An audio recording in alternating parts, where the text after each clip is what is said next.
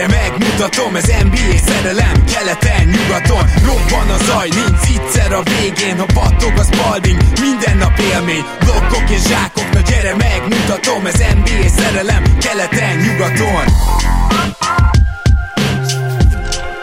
Éj jó! Szép jó napot kívánunk mindenkinek, ez itt a Keleten-nyugaton podcast, a mikrofonok mögött Zukály Zoltán és Rédai Gábor. Szia Zoli! Szia Gábor, sziasztok, örülök, hogy itt lehetek, eléggé fárasztó, hosszú nap van, de ahogy mondani szoktam, jó ilyenkor kicsit megállni, és megpihenni ezen, a, ezen az NBA szigeten, ez nagyon pátoszosan, vagy inkább patetikusan hangzott, de mindegy, ez van. Nekem nagyon tetszett, ma hat szigetre hajózunk el, és ebből is következik az, hogy az overreaction második körét megnyitjuk. Ugye az overreaction első körében általában arra szoktunk fókuszálni, hogy egy-egy csapat hogy játszik, például én szoktam a védekezésüket elemezni, rendszereket próbálunk meg feltárni, statisztikák segítségével. Itt a második felében nyilván sokkal inkább megnézzük azt is, hogy hát ez az a playoffban, vagy esetleg a playoff-val nem igazán igazán flörtölő csapatok esetében a jövőben hogyan nézhet ki, illetve milyen tanulságai vannak eddig a szezonnak, és ezeket a tanulságokat együtt vonjuk le mai vendégünkkel, és egyben egyik kedvenc szakértőnkkel, a kezdőt újságírójával, Gobodis Tamással. Szia Tomi! Sziasztok, én is örülök, hogy itt lehetek, próbálok majd nem nagy hülyeségeket mondani, és azzal, hogy itt vagyok, valószínűleg azt is kitalálták a hallgatók, hogy melyik lesz az egyik csapat, amiről beszélni fogunk. Szia Tomi, így van. Biztos vagyok benne, hogy már tudják, és én is nagyon köszönöm, hogy elfogadtad elfogadtad újra meghívást. Ezek után muszáj lesz a hittel kezdenünk, úgyhogy kezdjünk is a Miami hittel, már csak azért is, mert én már nagyon kerestem az alkalmat, hogy beszéljünk erről a csapatról, szóval azért volt itt egy ilyen, azt hiszem, hetes vereség sorozat, ami alatt annyira rosszul nézett ki a hit, és nem az volt, hogy minden hétről hiányzott Butler, hanem az egész szezonban folyamatos Butler az egyik meccsen hiányzik, aztán Adebayo, mindig van egy vagy két hiányzó, és szinte rotálják egymást. Azóta a hit összekapta magát, és most megint jó, ami tényleg egy Spolstra varázslata ismét, ez kell, hogy mondjam, de hogy ez alatt a hetes vereség sorozat alatt gondolkoztam én el nagyon azon, hogy ha itt nem Spolstra lenne az egyző, akkor ez a csapat most a tizedik helyért küzdene, és persze nagyon nagyra becsülöm mondjuk Jimmy Butlert és Adebayot, akik mondjuk egy top 15-ös, meg egy top 20-25-ös játékosok, de ha mondjuk összehasonlítod az Atlanta keretét és a hítét, akkor talán a sztárokban, abban a két sztárban, vagy két legjobb játékosban egy picit erősebb a Miami, de csak picit, mert Trae Young mondjuk top 20-as, nem tudom, Dejon Murray meg top 30 35-ös, de azért nincs itt sokkal több talent például, mint Atlantában, és ez a csapat, amikor belefut egy ilyen hetes vereség sorozatba, utána azt hiszem négyet nyert egy húzamban, tehát annyira döbbenetes jelenség a Miami Heat, és ha nem lenne Spolstra, amire ilyen varázs pálcaként rá tudok mutogatni, hogy az mindent megmagyaráz, akkor nem tudnám megmagyarázni, hogy itt mi történik, és nagyon kíváncsi vagyok, hogy egy szakértő, aki ebben az esetben viszont drukker is, hogy van ezzel, Tomi? Hát megmondom őszintén, nagyon jó Miami drukkernek lenni, szóval az utóbbi években sokkal több a pozitív meglepetés, mint a csalódás, mert igazából, ahogy te is mondtad, hogyha a talentet nézzük ettől a csapattól, túl sokat nem szabadna várni, tehát itt nem tudom, a keleti középmezőny lenne nagyjából a realitás, de ez volt a realitás az előző években is, aztán mégis sikerült valahogy keleti döntőket, meg nagy döntőket játszani. Szerintem itt a hetes vereség sorozatnál egy picit talán belefáradt ez a keret abba, hogy tényleg mindig valaki hiányzik, nincs meg a ritmus, mindig pótolni kell valakit. Jöttek olyan meccsek is, amiket ilyen nagyon nehezen tudott csak összeszenvedni a csapat, hogy nem tudom, 90 pontokat tudjon dobni, és ugye ebben a keretben nincs meg az a talent, hogyha nem megy a szekér, valami baj van, akkor ott van az a két-három játékos, aki megoldja, és mondjuk dob fejenként 20-25-30 pontot, és akkor a nehéz dobásokat megoldja, és akkor valami majd lesz. Itt csak a rendszer van. Nyilván kicsit kisarkítom, mert persze Butler meg tudja oldani, meg hírónak néha elgurul a gyógyszer, meg ilyesmi, de azért nagyjából szerintem erről van szó. És ott a vereség sorozat után történt meg az, hogy jó, akkor most zárjunk össze, és kezdjünk el úgy játszani, ahogy tudunk, nem érdekel, hogy ki a sérült, nem érdekel, hogy mik a problémák, most nyerni kell, és azóta megint sikerül nyerni, azt hiszem 10-ből 8 talán most jelen pillanatban, úgyhogy mm, ahogy mondtad, a Spolstra Magic, tényleg, tényleg Spolstra Magic rendszer szinten is, meg ilyen játékosok szintjén is szerintem ő az, aki picit ilyen tényleg értetetlen dolgokat ki tud hozni. Akire most szeretném felhívni a figyelmet, az Duncan Robinson, tehát hogy vele mi történt itt az elmúlt években, az tényleg Miami kívül szerintem mindenkinek rejté. Megjött a ligába úgy, mint egy eh, streaky shooter tulajdonképpen, aztán úgy tűnt, hogy kopott a ligából, ugye volt egy szezon, amikor nagyjából nem is játszott. Most pedig úgy játszik, mintha nem tudom, egy ilyen tíz éve ligában lévő mindenes lenne, aki védekezésben nem hátrány, tök okos dolgokat csinál. Támadásban pedig tud úgy hasznos lenni, hogy 6-ból semmit dob távolról. Hát milyen streaky shooter az, aki úgy tud plusz 15-ös meccseket játszani, hogy 6-ból semmi távolról, hát úgy, hogy 11 gólpaszt oszt ki. Duncan Robinson. Tehát ezek a megmagyarázhatatlan dolgok nekem, és sok ilyen van. Ilyen, amikor nyáron, azt hiszem nyáron beszélgettünk utoljára itt így hárman a hitről, és ugye kérdeztétek, mondtátok, hogy hát ugye Struss, meg a Vincent hiánya majd hogyan, akkor is azt mondtam, hogy annyira nem tartok tőle, mert egyik se volt egy akkora talent, hogy olyat ne lehetne előkukázni, és úgy tűnik, hogy Spolstra nagyjából ezeket megint meg tudta oldani. Nyilván most se várok sokat a hittől a szezon végkifejletét illetően, de hát az utóbbi években annyi pozitív meglepetés volt, hogy kicsit talán már mégiscsak várja az ember. Ez a legdurvább és legsúlyosabb mondat, amit itt a végén mondtál el, de ezt komolyan mondom, hogy kicsit mégiscsak várja az ember. Dobom tovább Zolinak a szót, de előtte el akarom mondani, hogy azért helyére kerültek a dolgok, tehát most már az előző overreactionre, Miami-s overreactionre emlékeztek kedves hallgatók, hogy csodálkoztunk, hogy hát a védekezés még nincs top 10-ben, de a támadás 15 most már a védekezés 7 és 22 a támadás, tehát most már azért a szokásos heat recept és minden helyére került, és még egy-két dolgot felírtam, de Zoli, mi a benyomásod erről az ilyen szempontból megmagyarázhatatlan és tényleg követhetetlen csapatról? A friss élményekből fogok táplálkozni, de ugye a Kings elleni mérkőzés megint tényleg tipikusan egy ilyen heat mérkőzés volt abból a szempontból, hogy Sportsra megint talált valakit, aki a konzisztensen fontos embereken túl hozzátett a győzelemhez. Ugye most Highsmith játszott egy ragyogó mérkőzést, aki egyébként nagyon-nagyon jól védekezik, de támadásban eléggé hát kiszámíthatatlan, vagy inkább nem is feltétlenül kiszámíthatatlan, mert sokat nem nagyon lehet tőle várni. Én bocs, tovább mennék. Egy ennyire támadásban tehetségtelen játékost így felépíteni, arra nagyon-nagyon kevés példát tudok az NBA-ben. Szerintem ő egy antitalent, ami a támadást és például a dobást illeti. Kicsit igen. És mindig az jut eszembe, amikor nézem a hitet, és annyira kár, hogy nincsenek erről, szerintem nincsenek erről statisztikák, bár tényleg mindent elő tudnak húzni ma már. Kíváncsi leszek, hogy bárki látott ilyen statot, hogy a frekvenciája annak, amikor egy relatíven no egy keretben lévő játékos hoz neked nagy meccset. Tehát ilyen váratlan nagy meccsek, relatíven no játékosoktól, akik nem is mindig vannak benne a rotációba, mert szinte biztos vagyok abban, hogy a Miami Heat magasan vezetni ezt a listát. Olyan hihetetlen teljesítmények tudnak jönni, tényleg olyan játékosoktól időnként, akikről kis túlzással nem is nagyon hallottál, és nyilván azokról is lehetne beszélni egyébként, akik veteránok, és akiket hogyan tud jól használni, ugye Spolstra, Kevin Love egy nagyon jó példára, aki ma már tényleg szintén nem egy olyan játékos, aki stabilan mondjuk 10 pontot és 7-8 lepattanót ad neked, mint amire akar tavaly képes volt, de egyszerűen lesznek is olyan meccsei, amikor 20 perc alatt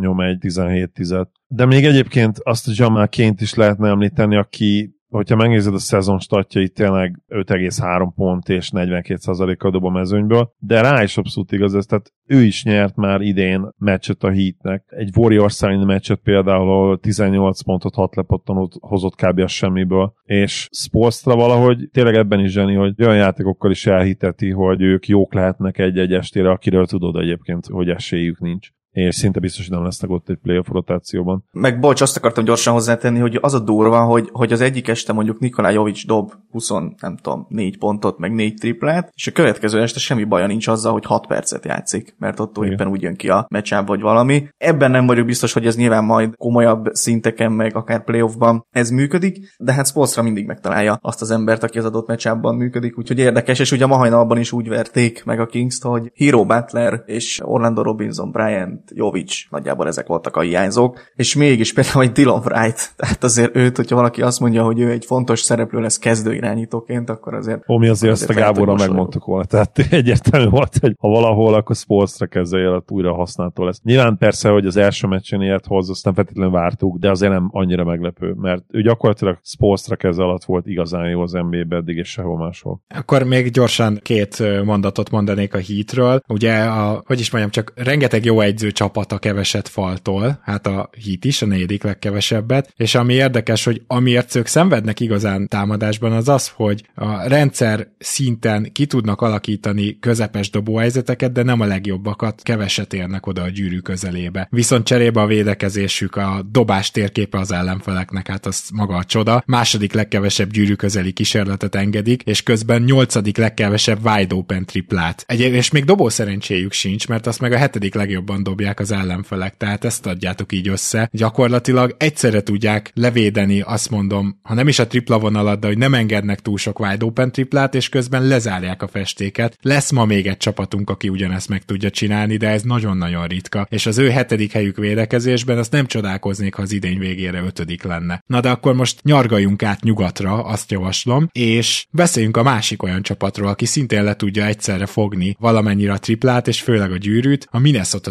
Timberwolves következik. Én azt hiszem, hogy a timberwolves kapcsolatban hagyj nyissam meg itt én a beszélgetést, mert ez a másik olyan csapat, akiről már régóta szerettem volna szólni. Ugye most valamelyik adásban említettem, azt hiszem neked Zoli, hogy ugye az 50% fölötti csapatok ellen a legjobb mérleg az OKC-nek van, és a, a második az pedig a Wolves. És ez azért van, mert a Wolvesnak a védekezése egyébként egész évben ugyanazt csinálják. Elsők védekezésben is ilyen 15, 16, 17-ek támadásban, tehát hogyha ilyen két hónapokra külön rászűrsz, akkor is tök ugyanez az eredmény jön ki. Nem az, hogy mondjuk ilyen nagyon jól sikerült a támadásban az első hónap, aztán utána kevésbé, stb. stb. hanem teljesen konzisztens az egész, és megnéztem pár rangodójukat, és azt kell, hogy mondjam, hogy ez a védekezés, ez a legjobb csapatok ellen is működik. És ha szoktunk beszélni arról, hogy hát mennyire hisszük el őket a playoffban, és általában már előre leírja mindenki. Jaj, majd a, nem tudom, Golden State, meg a Dallas, a nyolcadik helyről, Dallas most már feljebb van, de meg a Lakers majd kiveri őket, stb. Én most ott tartok, hogy nem hiszem. Nem hiszem, hogy ez a csapat, ez könnyen legyőzhető a playoffban. Nem hiszem, hogy Rudy Gobert ellen még egyszer el lehet játszani azt, hogy kiviszik a periméterre, mert egyébként az egyik legjobb ájzó védő ebben az évben az egész ligában, és én azt hiszem, hogy el kell komolyan gondolkoznunk arról, hogy ez a Minnesota Timberwolves idén minimum egy Dark Horse contender. Szóval ezek komoly szavak, remélem, hogy hullottak, és akkor most Zoli téged szólítanálak meg először. Te mennyire kezdett komolyan venni a minit? Megnézzük a csapatot, és azt keres keressük, hogy hiányzik-e valami, ami egy contenderből hiányzni szokott, akkor stílusban, készségben, csapat részekben, mélységben azt kell mondani, hogy nem. És még van egy olyan periméter, superstar jelölt palánta is nevez bárminek, aki megtestesítheti azt a játékost is, akire kb. minden bajnok csapatnak szüksége van, aki nem feltétlenül kell, hogy a legjobb játékosod legyen, mint mondjuk, hogy Paul Pierce sem volt a Celtics legjobb játékosa, szerintem akkor is még az inkább Kevin Garnett volt, de hogy kell egy ilyen, egy ilyen arhetipus, és ez is megvan ugye Edward szemében. Ami kicsit aggasztó, az az, hogy most a 2024-et, hogyha napper évet nézzük, akkor a clutchban nem annyira jók. És most az utóbbi egy hét, illetve ugye közvetlen az Break előtt és, és az utáni meccseken kicsit jobbak, de azért amikor, nyilván itt két oldalról lehet megfogni, egyrészt gyakorlatilag az összes meccsüket megnyerhették volna, eddig ebben a napterében, talán egy-két leszámítva. Viszont amikor szorosan mentek be a végjátékba, akkor nem mindig teljesítettek jól. Úgyhogy ezt csak azért mondom, mert a kérdésedre válaszol, hogy azt én sem láttam, hogy őket nagyon simán kiveri az a csapat, amelyik majd jön hátulról, vagy akár a második körben, mert simán tudom képzelni az első kört, azért ők megoldják relatíve simán mondjuk hat meccsben. Mint igazi contender nem tudom, hogy elhiszem őket még. Valószínűleg addig nem fogom, amíg nem jutnak be a konferencia döntőbe viszonylag meggyőző játékkal. Egyébként nem tudnék olyan dolgot mondani tényleg, ami hiányzik a csapatból. Ha csak az nem, hogy mondjuk egy konferencia döntőben és döntőben, vagy akár egy konferencia döntőben nem biztos, hogy náluk lesz a legjobb játékos. Ami lehet egyébként egy nagy hátrány, és könnyen lehet, hogy ezt fogja egyébként eldönteni, de, de nyilván ez nem egy olyan kategória, amivel tudsz bármit csinálni. Nyilván, hogyha van egy abszolút szupersztár, akit meg lehet szerezni, akkor már megszerzed, de jelenleg ez adott, ezzel nem tudsz mit csinálni. Amikor azt mondtam, hogy ők Dark Horse contenderek, akkor én is valami ilyesmit gondoltam, de én tehát most így magamban reálisan el tudom azt is képzelni, hogy konferencia döntőig mennek. Ezt mindenképpen szerintem, ha az ember azt mondja, hogy Dark Horse Contender, azt el kell, hogy tudja képzelni. Egyetértek, és én sem tudom képzelni egyébként.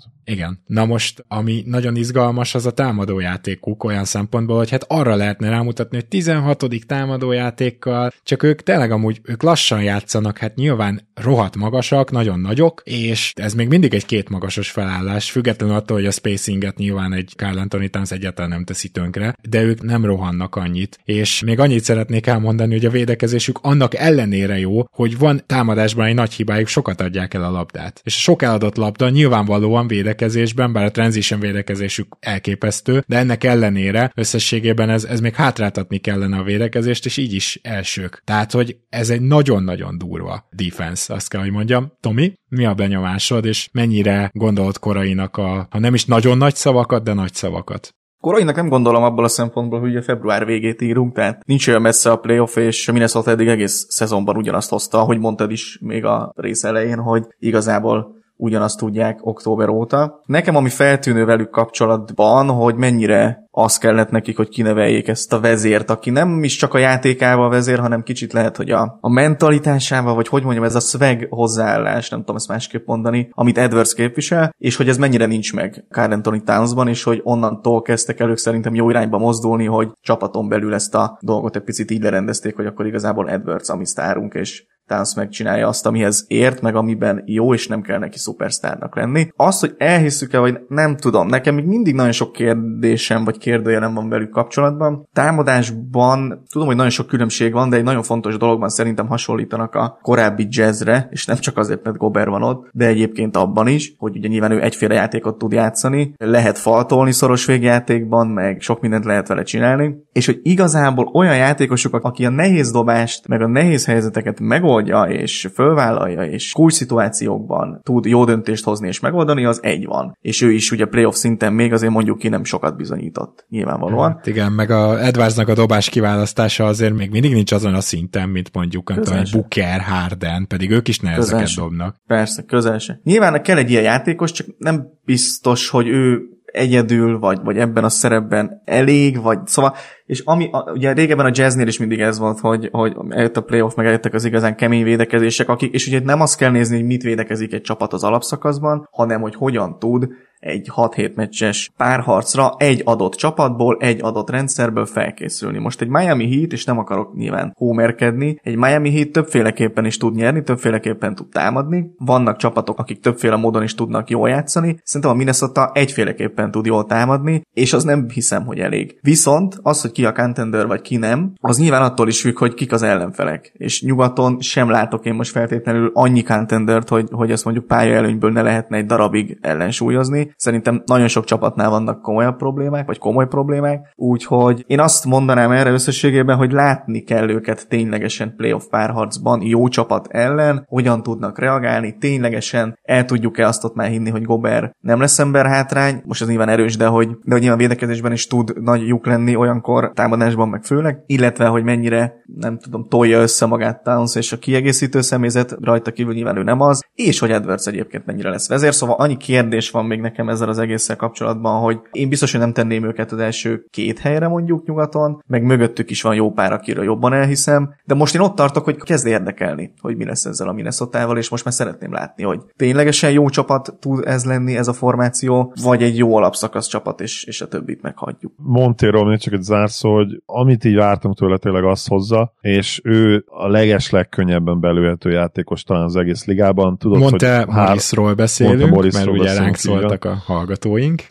Igen, hogy a nála, vagy hogy bárkinél, nem mondjuk a... Nem, nem, hogy, hogy, hogy így becézgetve csak a keresztnevét mondjuk a játékosoknak, és hogy ők meg, nekik meg egy kicsit több idő kell néha, hogy most kira is van szó. Igen, az jogos, teljesen jogos, főleg egy Montemorisnél legyünk, őszinték. Ugye bocsássatok meg nekem, hogy a Denverbe játszott, és elég sokat láttam, ugye valószínűleg ezért van ez a berögződés. Na, hogy ő tényleg azt hozza, amit vártunk, hogy 3-4 assziszt, nulla akár, vagy max. egy labdeladás, de az is látszik nála, hogy ő, ő nem fog playoff párharcban a mérleg nyelve lenni, ilyen előszedett, és olyan emberként, akire nem feltétlenül gondolunk, és őt azért le lehet majd szerintem kergetni akár egy említett Devin Bookerrel, egy Sansa a pályáról akár, vagy egy Mavericks ellen, nem tudom mennyit tudnád játszani például ugye a Kyrie Luka duo ellen, szóval ott például e- ezen a poszton lehetnek gondok, de Ugyanakkor megmondom, amire oda vitték, azt meg tudja csinálni, szóval ő is egy érdekes kérdés. És hát persze ebből a szempontból minnesota jó, hogy, hogy nem kell egy Monta Morrisra támaszkodni, mert be tudja rakni a hosszú wingspan rendelkező wingeket akár, és folyamatosan magas szerkezettel játszani, úgyhogy ebből a szempontból nem hiszem, hogy gondjuk lesz. Nagyon kíváncsian várom most a playoffot. Tudtam, hogy a mai adásban már ez is szóba fog kerülni, mert tényleg, ahogy Tomi mondta, másfél hónap, vagy kicsit több, még egy hónap és 20 napra vagyunk, kb. 50 napra vagyunk kb. a playofftól. Yes, yes. És a Charlotte Hornets az nincs 50 napra a playofftól. Ők abban reménykednek, hogy olyan egy éves 50 napra vannak, de még ez is óvatos túlzásnak tűnik. Viszont a Hornetsnek a nagy sztoria idén az mindenképpen az, hogy ugye hát a Lamelóbal megint sérülésből sérülésbe ment, és hát nem, nem volt csereirányítójuk, valamilyen megmagyarázhatatlan oknál fogva, ugye nem sikerült Dennis Smith Jr. sem visszaigazolni, aki tavaly tök jól játszott náluk, így végre, és ezt egyébként valószínűleg Mitch Kapcsep sem nagyon tudta megmagyarázni, mert őt meg közben felfele buktatták, de a lényeg a lényeg, hogy itt mindenkivel próbálkoztak irányító poszton, és csináltak egy cserét a Thunderrel, ahol jött két irányító, egyikre se volt igazán szüksége a Thundernek, bár Micsics benne volt a rotációba, de Tréman meg egyenesen a Hornets kezdőjébe repült a pad leges legvégéről, Oklahomából, és kiderült, hogy ezek jobb játékosok, mint bárki, akivel próbálkoztak. És így nyertek négyet egy húzamban, meg azt hiszem hatból ötöt. Szóval ezek annyira durva dolgok néha az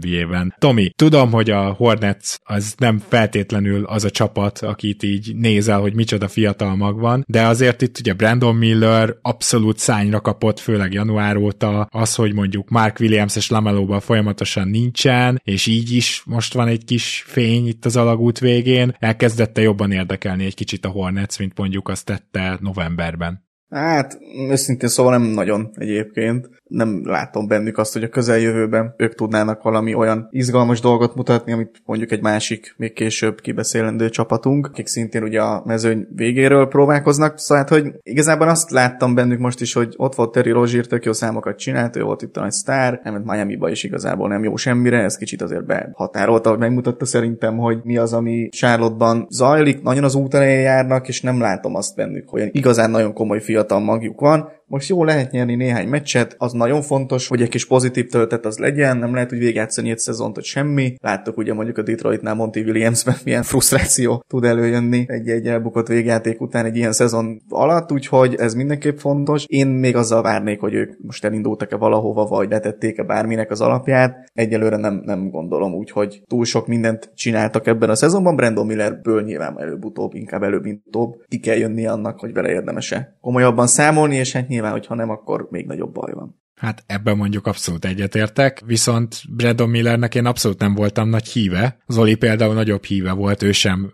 vonatvezető vagy ilyesmi, és engem abszolút pozitív irányba meggyőzött eddig a rookie szezonja alatt, illetve én ugye Mark Williamsnek viszont nagy híve vagyok, és nagyon sajnálom, hogy ez a hosszú sérülés így kiveszi. Lamelóból nem tudom, Zoli, te hogy vagy vele, de az, hogy Lamelóból nem tud egészséges maradni szezonok óta, az talán az egyik legagasztóbb dolog a Hornetsnél, mert azért az teljesen nyilvánvaló, és mindannyian tudjuk, hogyha Boll itt van, akkor ez a csapat, ez nem tudom, öt, de akár tíz győzelemmel is jobb csapat, hát eh, nyilván magasan a legjobb játékosuk, de nincs itt, és most már elég nehéz azt mondani, hogy hát igen, csak megint szerencsétlen volt. Körülbelül az történik, hogy két hetente megsérül egy hónapra. Azért is nagyon aggasztó nyilvánvalóan lemeló helyzetem, mert ugye látjuk, hogy mi történt Lonzóval és azt gondolom egyértelműen azonosított dolog ma már, hogy a sérülékenységben abszolút benne van a genetikai faktor, ugye ezt látjuk a Porter családban is, ugye Michael Porter Jr. és az összes tesója gyakorlatilag mindenkinek, vagy a háta, vagy a térdei minimum elszakadtak, tényleg érdemes utána olvasni. Azt hiszem négyen vannak testvérek, és négy között volt valami, nem tudom, tíz tértszakadás kb. nem akarok hülyeséget mondani, de elképesztő kortörténetük van az, hogy Lonzo, mi történik, hogy nyilván még nem mondjuk ki, meg nem is szabad kimondani, mert még nagyon fiatal ahhoz, hogy, hogy ezt ki kell mondani, de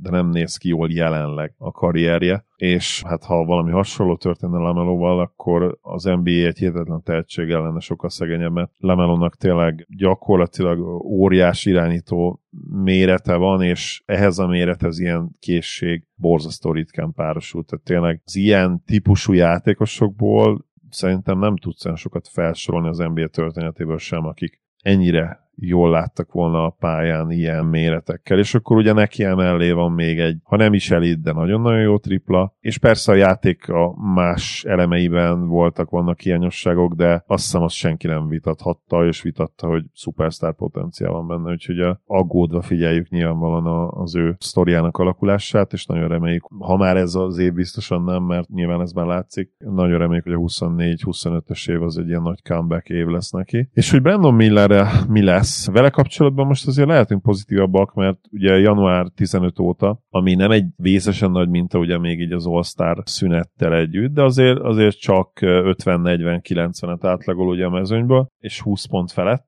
ami jó, hogy kis playmaking is bejön, vannak ilyen 3-4 asszisztos meccsei, semmi extra, semmi egetrengető, de tudja, hogy mit kell csinálnia. És Clifford speciál azért dicséri nagyon sokszor, mert állítólag egyszer kell neki elmondani dolgokat, és ez nagyon ritka újoncoknál, hogy, hogy azonnal megértsék és tudják implementálni akár a védekező, akár a támadó játékokat. Ha neki azt mondod, és most idézem itt Cliffordot, hogy figyelj, ez coverage, ezt kell játszanod, akkor ezt megcsinálja elsőre, és érti, és Tracy McGrady-t emlegetik ebből a szempontból, hogy ő volt ilyen fiatal korábban, egyébként relatíve hasonló skillset is én azt gondolom, hogy egyszer elmondta neki valamit, vagy max párszor, és akkor megértett és meg tudta csinálni. Nyilván azért Millernek nagyon sokat kell még fejlődni ahhoz, hogy hasonló szinten emlegessük, de én benne abszolút látom a sztár potenciált, tehát ez a minimum párszoros all és 24-25 pontot átlagoló játékos, mellette 4-5 assziszt, én ezt látom jelen pillanatban, ha nem is a maximumának, de egy ilyen reális jövőképnek, ami azért nagyon jó, és ha őszinték vagyunk, akkor a Charlotte-nál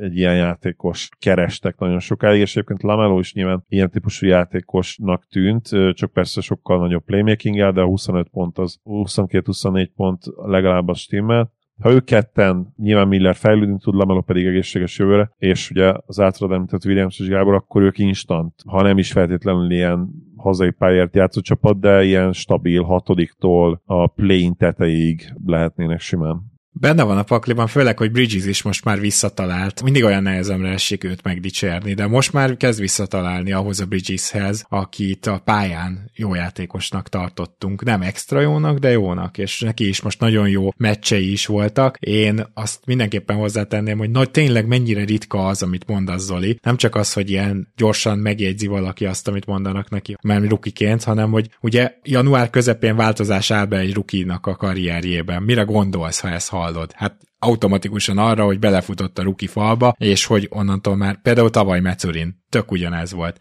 És az, hogy ez fordítva történik, az rohadt ritka. Viszont van egy másik olyan rukink is, akinél ez fordítva történt, bár előtte is nagyon jó volt, de amit január kb. 15 igazából kicsit hamarabb, azt hiszem 10 -e óta csinál, az viszont All-Star szint minimum. Ez pedig Viktor Wembanyama, úgyhogy ezzel az átkötéssel gondoltam a Spurshöz átnyergelni, de majd Tomi, hogyha bármire még reagálnál a Hornetsnél, akkor majd nyugodtan tedd meg. Viszont azt kell, hogy mondjam, hogy a San Antonio Spursnél egy egészen félelmetes játékos bontakozik most ki, és nyilván részletezzük ezt majd még jobb jobban is, nem kell, hogy Wembiről szóljon az egész Spurs blokkunk, de azt el kell, hogy mondjuk, hogy most az eredményeken is látszik, hogy az, hogy Wembit vetették centerbe, az, hogy a saját erősségeit elkezdte kihasználni maximálisan a pályán, az védekezésben és mellesleg egyébként támadásban is kicsit feljebb lendítette a spurs de én mégis a védekezésre hívnám fel a figyelmet, ugyanis amióta Wemby, bocsánat, el kell mondanunk, az a Spurs 29 volt addig védekezésben, amióta Wemby centerbe van, azóta 15-ek léptek. Úgyhogy ez nem olyan kis ugrás, hanem ez egy hatalmas ugrás, és arról ne is beszéljünk, hogy Wembayama mellett egyszerűen fel sem teszik a labdát. Tehát neki a gyűrűvédési százalékát megnézitek, azért nem lesz olyan kiemelkedően jó, mondjuk, mint egy tavalyi Jaren Jackson Jr. százalék, mert egyszerűen fel sem teszik a labdát, amikor Wemby úgy is tud a legközelebbi ember lenni, így fogalmazok, hogy méterekre van, és valószínűleg azt is beírják neki, és így persze mellette is lehet kosarat szerezni, de azért az sokat mondó volt számomra, számomra, hogy amikor Kyrie Irving egyáltalán valami kitekert mozdulattal kosarat szerzett Wemby mellett, az bekerült a top 10-be. És ott érezni lehetett, hogy a napi top 10-ben azért van benne az a jelenet, mert valaki Wemby közvetlen közeléből pontot szerzett a gyűrű közelében. Tehát, hogy ez elképesztő, és ez egy olyan muníció lesz systemben is, tehát rendszerben is a Spursnek, nem tudom, Tomi egyetértesz-e, amivel még akkor is tudnak haladni, hogyha továbbra sem vagyok legalábbis én elégedett azzal, amit itt hát rendszerépítés szintjén Greg Popovich csinál, mert ennek a csapatnak továbbra is azt gondolom, hogy jobbnak kéne lennie, mint amilyen jó. Röviden egyetértek,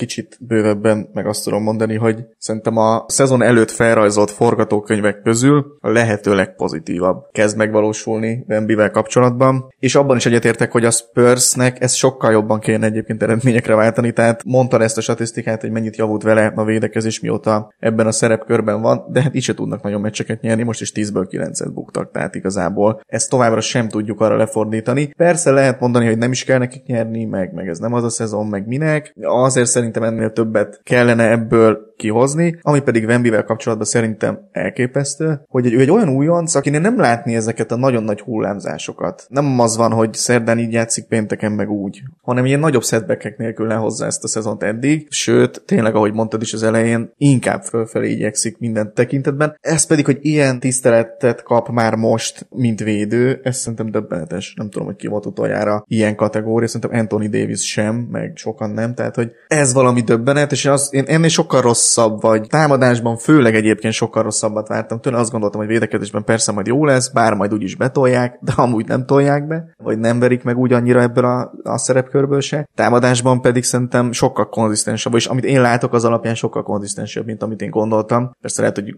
rosszul gondoltam eredetileg, de megtalálja a helyzeteit, be is dobálja őket, meg is oldja, nem csinál nagy hülyeségeket, azt szerintem nagyon fontos. Aki ennyire középpontban van, ekkora rohadt nagy hype van körülötte, gyakorlatilag már két éve még, még az NBA-ről nem is beszéltünk, már akkor is az volt, hogy na majd amikor ott lesz, akkor mi lesz. És nem vitte el, nem az van, hogy hülyeségeket vállal, nem akar hős lenni, nem akar szupersztár lenni, nem csapkodja a földet, mit tudom én, tehát hogy nekem nagyon-nagyon pozitív eddig, amit ő csinál, és nekem az az értetetlen tényleg, hogy a Spurs miért nem tud jobban profitálni, és erre nem tudok magamnak válaszolni, persze, hogyha tudnék válaszolni, akkor menne értetetlen, de hogy azt nem látom magam előtt, hogy ebben miért nem tudunk tényleg egy top 10 körüli védekezést csinálni, miért nem tudunk támadásban ennél többet kihozni, és Ivan Popovicsot Belicsekhez szokták hasonlítani, Bill Belicsekhez, Belicseknek is kitelt a, a valamie. Én nem lennék meglepődve azon, hogyha előbb-utóbb Popovicsnak is kitelne. Én azt gondolom, hogy az elmúlt években, hát az eteszentségtörés, de én szerintem nem végező. Akármi ilyen kerete van, meg akármilyen céljai vannak, nem végez top edzői munkát, és én ebben a szezonban kezdem azt érezni, hogy ez most már egy picit látványosabb, vagy egy picit bosszantó. Zoli, erre is reagálj, de egy szenzációs statisztikával akarom neked átdobni a szót. Azt, hogy két meccsen egymás után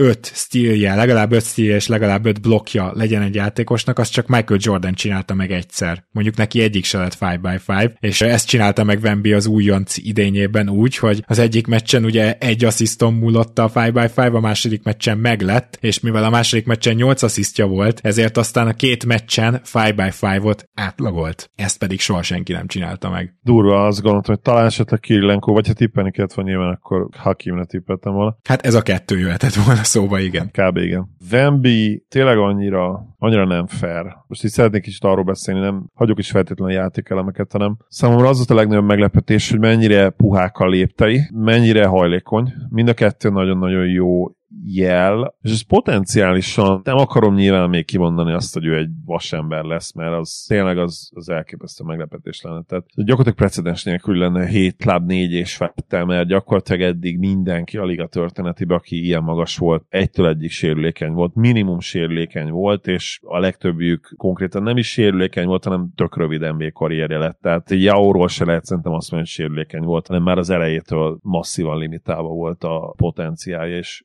igaz igazából valamilyen szinten ugye képíre is ez igaz, bár ő csak 7-3. De hülye vagyok egyébként, nem igaz? A legnagyobb ellenpélda nyilván, a leghíresebb ellenpélda ugye Karim, aki, Karim. aki konkrétan egy vasember volt. És többször is hozzáhasonlítottuk már más szempontból is. Dembit nyilván más stílus abszolút, tehát ugye Karim elsősorban egy low post játékos, de hát akkor érába ugye ez az ilyen típusú játék dominált. Szóval, hogy, hogy mennyire kecsesen mozog ahhoz képest, hogy mekkora nagy állat. És azt tetszik még benne, hogy amikor zsákol, akkor nem próbál ő meg a lehető legmagasabb pontra felmenni, és tényleg abszolút átzsákolni valakit, ami ugye nyilván sokkal veszélyesebb, mert hogyha leütközik, akkor már magasabban van, és nála ezekre nagyon figyelni kell, mert ha valaki leütközi, akkor ő nyilván esni is fog. Ehelyett azt csinálja, hogy nagyon gyorsan és hatékonyan, sokszor a, úgymond a kezével zsákol inkább, és mivel akkora és olyan wingspan van, ezt meg is teheti, hogy nem ugrik el nagyon magasra, hanem gyors mozdulatokkal, és tudja, hogy mit csinál, és volt a jazz is egy ilyen zsákolása, meg a Bucks ellen, amikor a hát mögött átvitte, és ott is épp, hogy a gyűrű fölé vitte a labdát, és onnan erősen beúzta, és így limitálja ugye annak az idejét is, amíg leütközhetik, vagy, vagy akár leblokkolhatják, mert nyilván azért egy Brook Lopeznek, aki például ment fele ugye ennél a elleni gyors indításnál, neki azért lehet esélye esetleg leblokkolni. Szóval hihetetlen a csávó. Az nyilván nem jó egyébként a Spursnek, hogy ha már beszéltünk arról, hogy megint rosszak, hogy, hogy egy ilyen draft jön, hogy egyszerűen tényleg basszus nincsen egy olyan irányító, akire azt mondanád, hogy na ő hosszú távon Wemby mellett ott lehet, és akkor ha már nincs Zoli, egy játékos... van, van, csak Atlantában játszik. Ja, jó, oké, igen. Lehet egyébként igen, hogy el lesz. Bár nem tudom, hogy mégis hozzárakod ugye a pick mellé még több piket, akkor végül is lehet, hogy össze tud rakni a Spurs egy egész jó csomagot majd. De lényeg az, hogy a drafttól nem fogják megtenni valószínűleg ezt a játékost, és lehet, hogy ugye a honfitársát Rizakert fogják éppen ezért ledraftolni. Ki szerintem jó játékos lesz, de nem, nem egy olyan igazi tandem második ember Wemby mellé, aki kéne, aki nyilvánvalóan egy perimeter playmaker. Nem feltétlenül irányító kéne, hogy legyen, de lehetne egy nagyon jó dobó, jó játékszervező kettes is, de ilyen sem nagyon van most a drafton. Ha csak nem bizonyít még inkább Topics, mert egyébként ő nyilván dominál statisztikailag, csak hát a liga, ahol ő játszik, az nem annyira magas szintű, ugye? Jó, erről majd még visszatérünk, mert hamarosan be kell mutatnunk, valószínűleg a March Madness környéki adásba be is fogjuk nektek mutatni, kedves hallgatók, az idei várható első körösöket, de én például nagyon fáznék Topistól, tehát nagyon sok jó európai tehetség van most ezen a drafton, Topistól pont nagyon fázok, viszont azt szeretném elmondani Wembivel kapcsolatban, hogy az félmetes, hogy hogy passzol. Tehát, hogy ezt nagyon-nagyon keveset emlegetik, úgy érzem most még vele kapcsolatban. Igen. Konkrét konkrétan ilyen irányító passzai voltak face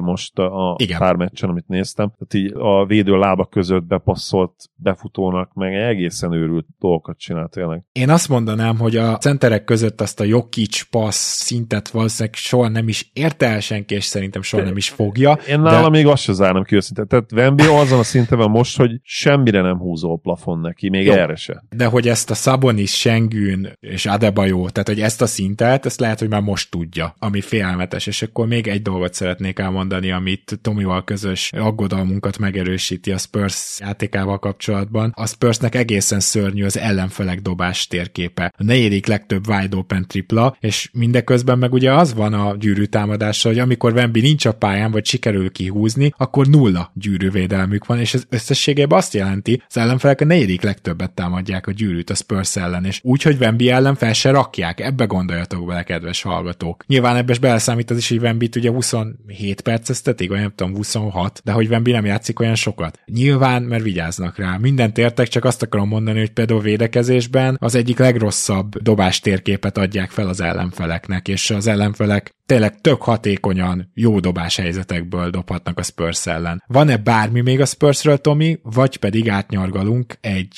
keleti csapathoz? Egy dolgot akarok még erre rákötni, amit most mondtál, hogy Nyilván lehet azt mondani, hogy ez a szezon sikeres lesz akkor, hogyha Wembyből a szezon végére egy még jobb játékos tudnak faragni, de szerintetek el lehet azt adni? Persze nem tudom, kinek kell eladni a mondjuk Popovicsnak bármit, de hogy azt el lehet adni, hogy azért vagyunk ennyire rosszak, és azért nem nyerünk semmit, és azért játszunk így, amiket most elmondtál te is, mert semmi más nem számít, csak az, hogy Wemby a lehető legtöbb tapasztalatot szerezze, legtöbb dolgot megcsinálja, és legtöbb dolog kiderüljön róla, vagy ez egy jó hangzó dolog, de igazából nem kell hozzá túl sok Popovics ahhoz, hogy Wemby ekkora játékos legyen már most, és igazából ennél tényleg jobb eredményeket kéne elérni. Én nem tudom, hogy erre tudok-e válaszolni, de az, hogy jobb eredményeket kéne elérni, Keldon Johnson, Devin Vessel, Trey Jones, ezek legitim NBA játékosok. Ezek nem ez a Trément emlegettük ma, hogy oda került a Hornetsbe, és ott, ott jobbnak tűnik, mint a Thunder padja vége, de mondjuk Devin Vessel a Thunderbe vagy kezdene, vagy mondjuk hatodik ember lenne. Tehát azért gondolom azt, hogy ennek a csapatnak jobbnak kell lenni, mert sokkal jobb az emberállománya, mélyebb, és persze lehet mutogatni, hogy Malakelyben amelyek nem fejlődnek eléggé, és amúgy megfejleszteni akar a Spurs. Ez egy szép mese, ami félig igaz, Félig pedig az van, hogy itt nem elég jó a szakmai munka. Tehát én nekem nem lehet eladni, az a válaszom, Zoli. Ne hallok arra, hogy egyetért, csak igen.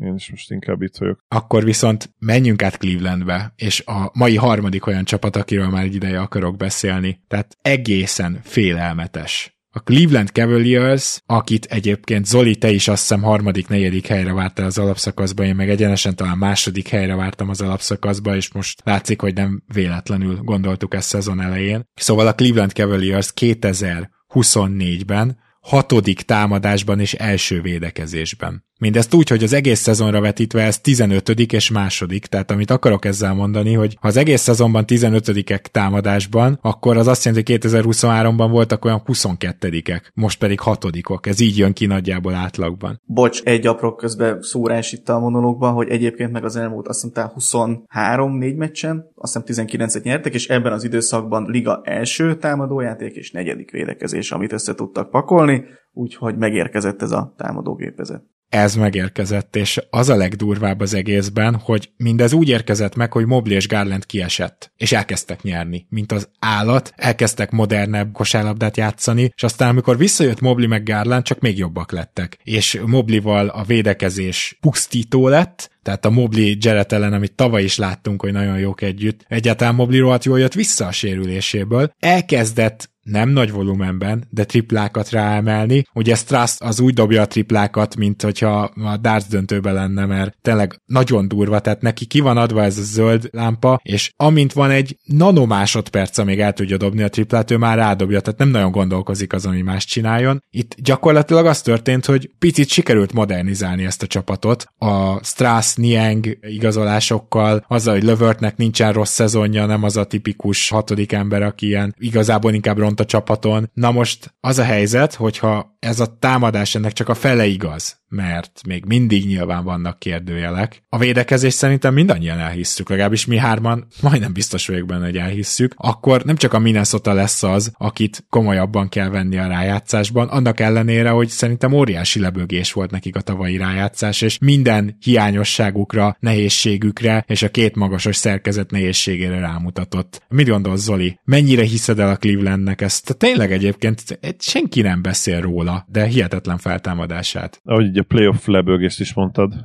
egy eszembe jutott, hogy az egyik meccsöp, amit nagyon szeretnék az idei play az biztos, hogy visszavágó a Knicks ellen. Nagyon-nagyon kíváncsi lennék rá, hogy azóta hogyan alakul. A Cavs védekezését abszolút el kell hinnünk. Ellen tényleg olyan szinten játszik az elmúlt hónapokban, ami gyakorlatilag Gobernél is jobb. Nyilván már nincs esélye elvenni tőle az évvédője díjat, de egészen elképesztő. Tényleg csak egy, egy statisztik az elmúlt 19 meccsen. Amikor ő a pályán van, 100 labda birtoklásra levetítve az ellenfelek 102 2,1 pontot dobnak. A leges legrosszabb támadójáték az NBA-ben jelenleg az 107,3 százlabda birtoklásra lebontva, tehát gyakorlatilag 5 ponttal rosszabb az ellenfelek átlagos támadójátéka, amikor ő a pályán van, ami egészen hihetetlen. Egyébként ugye a Memphis Grizzlies az, aki a legkevesebb pontot átlagolja. Nem uh, csoda, igen. Ugyanebben a szakaszban egyébként igen, az elmúlt 20 meccsen, ők is 106,7-et átlagolnak, tehát náluk is gyakorlatilag sokkal rosszabb az az akármelyik csapatnak a támadójáték, amelyik éppen ellen ellen kell, hogy pályára lépjen. És nyilvánvalóan meg kell említeni, igen, bár nem tetszik a dolog, de mit csináljunk, hogy, hogy igen, Donovan mit csinálnak összességében, ahol értéket szezonja van. Ha nagyon őszinték vagyunk, akkor lehet, hogy őt kellett volna például az MVP listámon az ötödik helyre rakni, főleg, hogyha kiesik ugye Halliburton. A csávó nálam picit az ázsióját lejjebb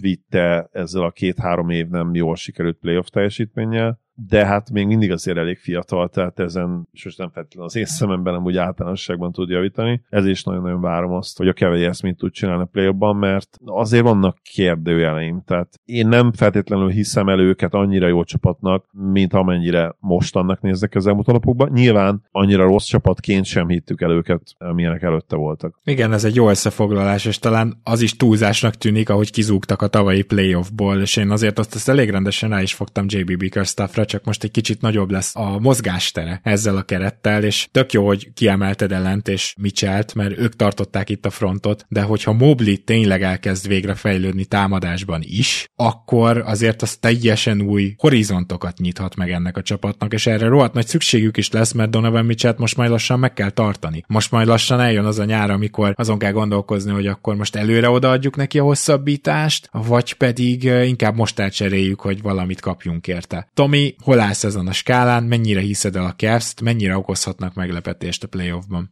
Hát a Minnesota-nál azt mondtam, hogy a korábbi jazz támadójátékok néha így felsejlik előttem, akkor nyilván Mitchell miatt itt is. Ugye a védekezés amúgy is erős szokott lenni, azt megcsinálták tavaly úgy, hogy az gyakorlatilag betonbiztos és automatikus legyen, az szerintem nagy probléma nem lehet. Mindig a támadójáték volt kérdés. Nyilván a szerkezet miatt az, az nem lehet könnyen támadó csapat ezzel a két magasos szerkezettel. Most viszont egy picit, mint hogyha gyorsultak volna akkor is, amikor Mobley fönt van, azt akkor is gyorsabban játszanak, és ritmusosabban játszanak, és egészen más a tempó. A kérdés nekem az, hogy ez mennyire fenntartható már csak azért is, mert amúgy ebben a nagy szériában, ugye mondtam, hogy 23 meccsből azt hiszem 19-et nyertek, ebben nagyon sok könnyebben hozható meccs volt, és akkor fogalmazzunk így, kicsit talán barátságosabb sorsolás, ami azért tud felfelé csalni, illetve nekik ugye tényleg azt hozta meg a változást, hogy egyszerűen nekik volt sok sérültjük, és a korábbi bebetonozott, begyöpösödött kezdőt meg rotációt, ez felborította, és azt, hogy mondjuk Isaac Okoro milyen sokat játszott, és milyen szinten játszott. És ugye milyen ez, sok ez, triplát bedobott.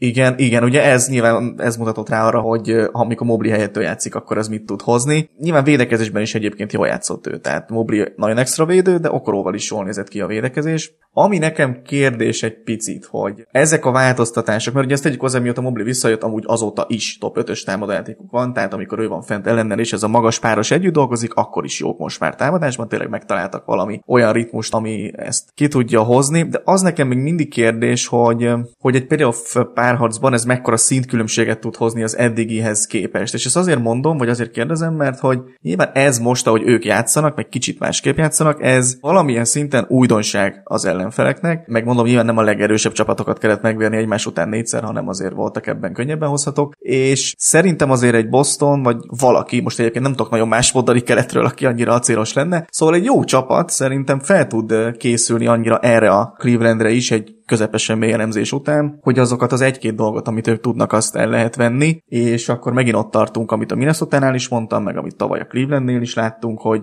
van Donovan Mitchell, lehet sokféleképpen őt értékelni, nem vagyok én abban biztos továbbra sem, hogy ő playoff szinten egy olyan megoldó ember, aki meccseket fog hozni, vagy elég meccset fog hozni, egy olyan párharcban, ahol tényleg Janisok, Embidek, Butlerek, stb. Bransonok vannak a túloldalon, nem gondolnám, hogy ő különbséget tud jelenteni. Ezt kell majd látnunk itt is. Az viszont nagyon fontos és nagyon nagy pozitívum szerintem, hogy most úgy tűnik, hogy legalább már vannak opciók támadásban, ahogy te is mondtad, hogy már Bickerstaff ugye tud valamennyire mozogni. Hát ez tavaly úgy tűnt, hogy egy dolgot tudnak tényleg, és csak azt és semmi mást. Most meg lehet, hogy egy picit, ha valami nem működik, akkor kis szerkezetváltoztatással valamit lehet igazítani. Ez a playoffban ugye alapfeltétel tulajdonképpen, hogy tudj változtatni és tudj reagálni. Nagyon kíváncsi leszek arra, hogy ott milyen párharcokat tudnak majd vívni. Szerintem egyébként keleti playoff az nagyon attól fog függni, hogy ki kerül össze kivel. Most ez nagyon hülye hangzik így nyilván, de, de, hogy, de akár... igen, sokat számít majd a matchup, igen. Tehát nekik ugye azért is volt szar matchup például a New York, mert ugye pont a lepattanózás a két magasra erősség lenne, csak aztán jött rendül, meg Mitchell Robinson, meg Isaiah Hartenstein, és akkor hopp, nem tudtak lepattanózni. Szóval, hogy igen. ez nekik ettől rögtön egy rossz matchup lett, mert ez egy előnyük kellett volna, hogy legyen, és ez New York az szétpattanózta őket. Tehát, hogy persze. Meg azt is gondolnám még ezzel kapcsolatban, hogy itt keleten nagyon-nagyon sok olyan csapat van a Boston mögött, akik egy szerencsésebb playoff ággal, amihez kell a jó alapszakasz végeredmény természetesen, de egy szerencsésebb playoff ággal sokkal jobbnak tudnak kinézni, mint amilyenek valójában, és lehet, hogy olyan távol vannak a nagy döntőtől, vagy a valamitől, mint hogyha kiestek volna az első körben egy jobb csapat ellen, úgyhogy nem biztos, hogy a végeredmény az közelebb visz minket a valóság. Az nyilván, hogyha Cleveland akármilyen úton is eljut a konferencia döntőig, és ott négy egyel kiesik a Boston ellen, akkor ez egy sikeres szezon nekik, úgyhogy úgy szerintem ez fog majd dönteni, hogy tényleg pontosan hol jutnak be. Ez a második hely egyébként nekem azért meglepetés, tehát itt ti magasra vártátok. Én azért ilyen, nem tudom, négytől hétig, öttől hétig valahogy így gondoltam őket, de hát keleten most nagyon sok mindenki játszik rosszul azok közül, akinek jó kéne játszani. Igen, meg sok a sérült, de vannak visszatérők, és vannak feltámadók, ahogy a Cleveland is, úgy nyugaton a mai utolsó csapatunk is egy ilyen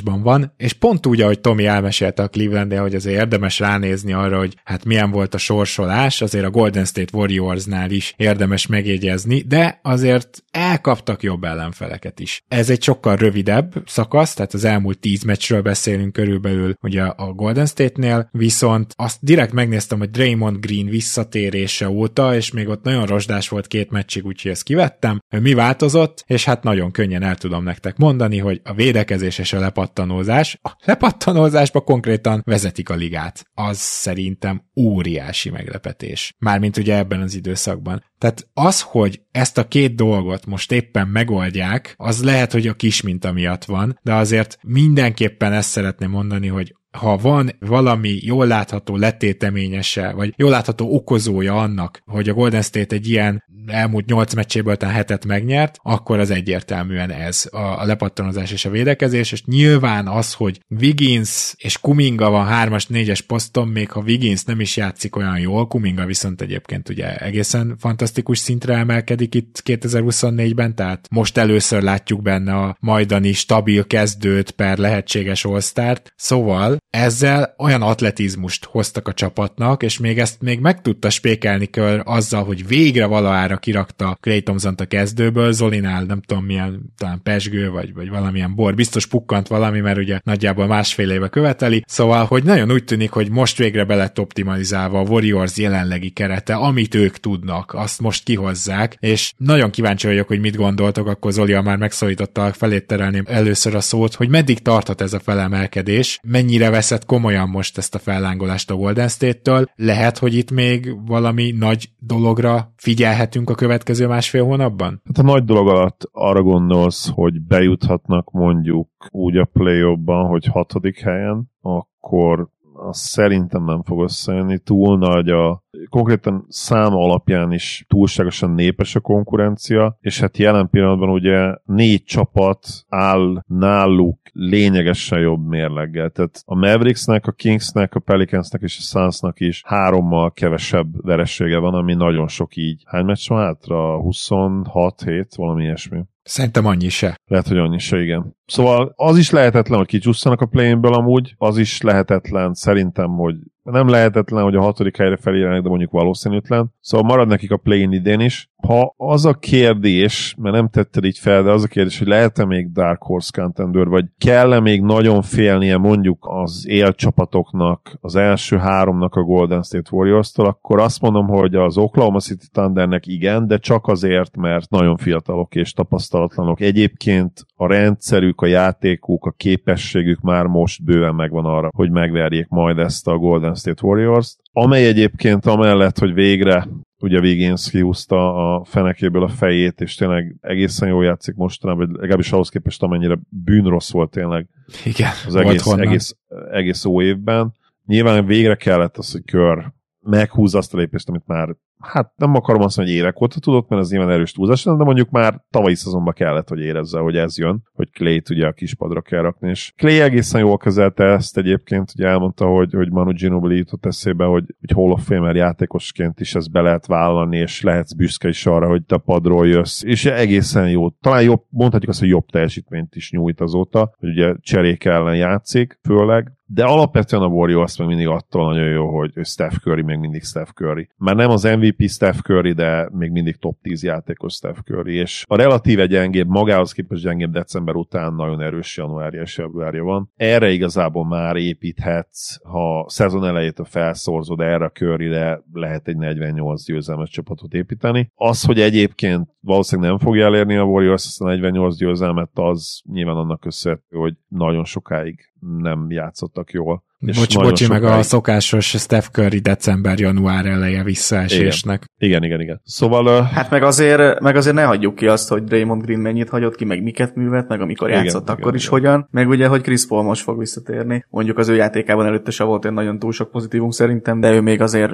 valamennyit hozzá tud ezt tenni. Valószínűleg most már legalább látja, hogy kell, hogy ő hozzátegyen, mert nem abba a csapatba jött szerintem, amit ő nyáron gondolt. Igen, és még egy záró gondolatként, hogyha megnézzük azt, hogy hogyan teljesít idén a, az igazán jó csapatok ellen a Warriors, ugye a Nuggets az összes meccsét elvesztettek, Clippers-től is simán kikaptak. A suns mondjuk megverték, de a Kings-től is kikaptak, Lakers-től is kikaptak, akikkel ugye játszhatnak. Mavericks is van már verességük. Nem néznek ki úgy, hogy nagyon hosszú playoff menetel is benne lehetne ebbe, de nyilván teljesen nem lehet őket leírni, mert a bajnoki tapasztalat az náluk elképesztő, de nem, nem elvárható szerintem, tehát a szurkolóknak is azt gondolom úgy kell hozzáállni, hogy, hogy igazából minden egyes playoff párharc, amit ők megnyerhetnek, az egy hatalmas ajándék. Tomi, te mennyire hiszed el ezt a feltámadást most a Golden State Warriors-tól, és mennyire szeretnéd őket elkerülni, a te lenni az OKC, a Minnesota vagy a Clippers ott az első helyért harcolva? Szeretném elkerülni egyébként, mert a bajnoki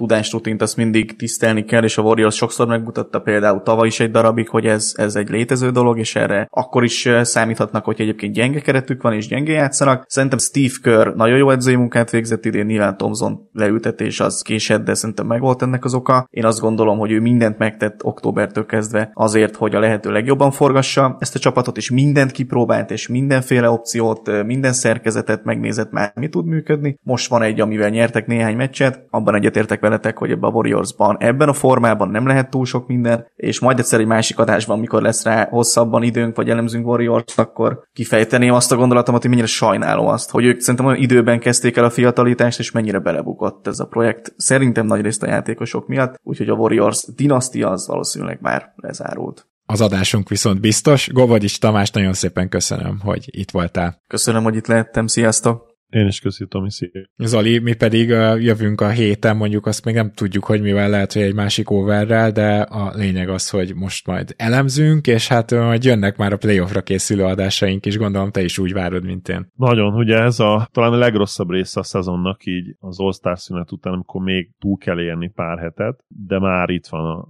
az az igazi kosárlabdának az előszele, amit úgy igazán vársz és már azt nézegetett, hogy ki, ki ellen játszhat, amihez idén nagyon-nagyon korán van még sajnos, és hát nyugaton igazából az utolsó Szerintem ugyanannyit fogunk tudni kb. három mérkőzéssel az alapszakasz végén. Yep. Pontosan így van. Köszönöm szépen, hogy ma is itt voltál. Örülök, hogy itt lettem. Szia Gábor, sziasztok! Kedves hallgatók, jövünk hamarosan, úgyhogy tartsatok velünk, és nagyon szépen köszönjük, hogy már évek óta van, aki mondjuk csak idén óta, de hogyha ezt teszitek, és azt is köszi, hogyha támogattok minket, a legjobbakat. Sziasztok!